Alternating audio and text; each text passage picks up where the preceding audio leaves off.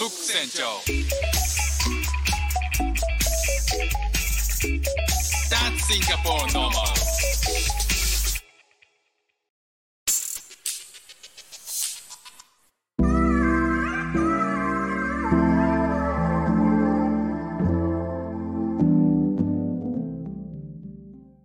どうも、副船長です。シンガポールで3歳と4歳の息子の子育てをしている主婦です。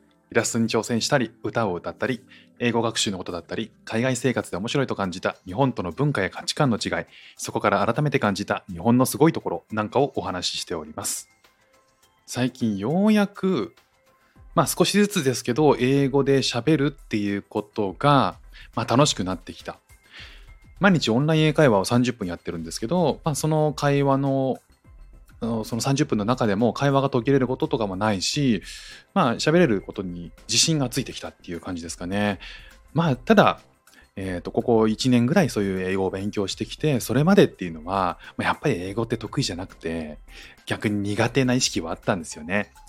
で、その苦手な意識があった時っていうのは、英語の話を聞いても、まあ、とにかくよくわかんないし、えーパニック、英語でバーッと喋られてると、もう記号にしか聞こえなくて、もう頭から煙に出るような状態なので、まあ、できるだけ、まあ、正直なところ近寄らないようにしてた。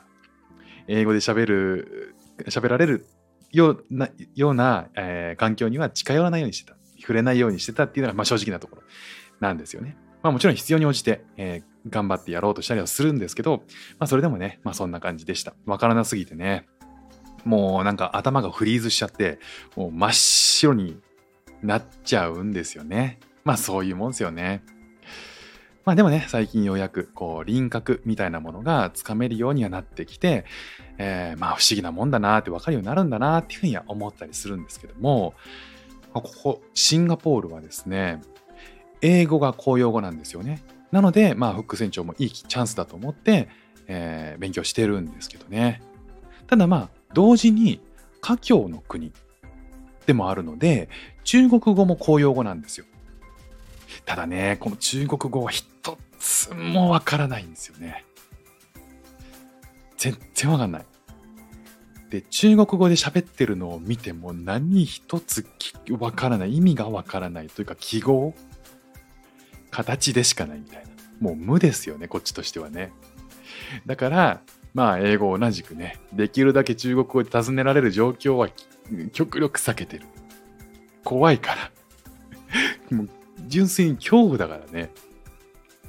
まあでもね、あの、そんなシンガポールなんですけど、フードコートっていうとこに今よく行くんですよ。まあ、商業施設に入っているいろんな飲食店が集まって、まあ、ローカルフードとかね、食べられるとこなんですけども、そこにね、お昼ご飯食べに行くことはよくあるんですよ。で、そこで店員と客の会話っていうのは、実はね、これ英語じゃなくて中国語で成り立ってるんですよね。まあ、あの、おじいさん、おばさんが、まあ、えっと、結構、おじいさん、おばあさんがやってたりとかするところもあって、まあ、そういう、その世代が一つ上の、人たちっていうのは、英語よりもがっつり中国語なんですよ。で、えっと、シンガポールは、ので育った人っていうのは、英語も話せるけど、えー中国語も昔から馴染みがあるんで、まあ、ローカル同士だと結構中国語なんですよね。で、えーじゃあ一方で、華僑じゃない、その中華系じゃない人たちっていうのは、まあ、欧米人とかっていうのは、そういうところでは英語で喋って、ある程度通じるわけですね。で、言ったら、えー簡単な言葉でよく聞かれる言葉があるんですよ。まあ、例えば、あの、日本でもね、マクドナルド行ったら、なんか注文したら、お持ち帰りかイートインかっての聞かれるでしょ？で、それと同じで、えーよく聞かれるんですよ、それを。持ち帰りって、英語なら、テイクアウェイって言うんですよね。テイクアウェイ。まあ、日本だとこれテイクアウトって言うんですけど、この、なんか国によってどうも違うらしくて言い方が。シンガポールだとテイクアウェイ。で、これね、中国語だと、ダーパオって言うんですよ。ダーパオ。だから、これ、なんか、その単語を、その注文の時によく、ダーパオって聞かれてたんで分かって、で、それ覚えたんですよね。まあ、それ言っておけば間違いないから、簡単でしょダーパオって。単語としてもすごいシンプルだし、でもね、さすがにね、フック船長も1年いますから、シンガポールにね。テイクアウェイ、テイクアウェイ、ダーパオくらい言えるよと思って、まあ、1年いますからね。先日ね、あの、フードコート行った時に、今日はいよいよ使ってみようかなと。ダーパを。いつもはね、テイクアウェイっていうところを、ダーパオって言ってみようって。なんか気分が乗ったんでしょうね。なんかそういうふうに思ったんでしょうね。いあの言うとあの、まあ、使ってみようと思ったんですよ。で、なんかその場でいろいろメニュー選べるんですよね、そのお店で。あのショーケースの中から注文したい、えーものがあったんで、その注文したいメニュー番号言うわけですよね。あの3番、ナンバー3、ナンバー3って言うわけですよ、おじさんにね。そしたら、まあ、それは大きめの焼き魚で、あのローカルフードなんですよ、その焼き魚も。で、ローカルの人があのテーブルでよく食べてるのを見てたんで、今日はね、それ頼もうかなと思って、その焼き魚を、えーナンバー3って言って、ダーパオ大きめな声で、ダーパオね、言ってみたんですよ。そしたら、你有多关心宝宝ごめん、全然わからない。店員さんに中国語喋れると思われて中国語でめっちゃ返されたんですよね。あ、うん、excuse me, sorry. 你有多关心宝宝吗もう一回聞かれたんですよね。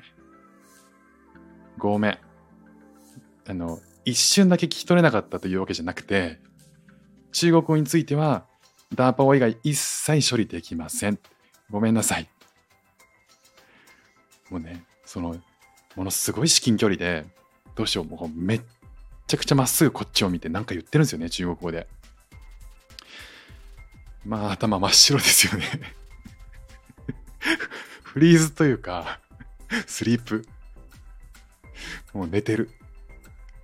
僕ね、時間止まってました、僕その時ね。後ろ並んでるんですよ。中華系の人たちが。多分一瞬しか時間止まってないと思うんだけど、時間過ぎてないと思うんだけど、まあしばらくね、時間経ったような気がしました。うん、多分その時の僕の目は死んだ魚の目になってたんだろうっていうことだけは付け加えておきます。まあ、そんなお話です。うかつに一つ覚え、一つ覚えたからってね、使うともうさらに返しがあるっていうね。そこを見落としてましたね。もう今度はね、そっち側、あの、返しの方でパニックになるっていうことを僕は完全に忘れてまして。だから、ダーパオの、ダーパオの、ダーパオの向こう側があるっていうことをね、完全に忘れてたっていうね。申し訳ございません。失念しておりましたと。まあ、でもね、何事も経験ですからね。それからもこうフック船長を持ち帰りたいときは少し大きめの声でテイクアウェイって言うようにしてます。今日も聞いていただきましてありがとうございました。じゃあまたね。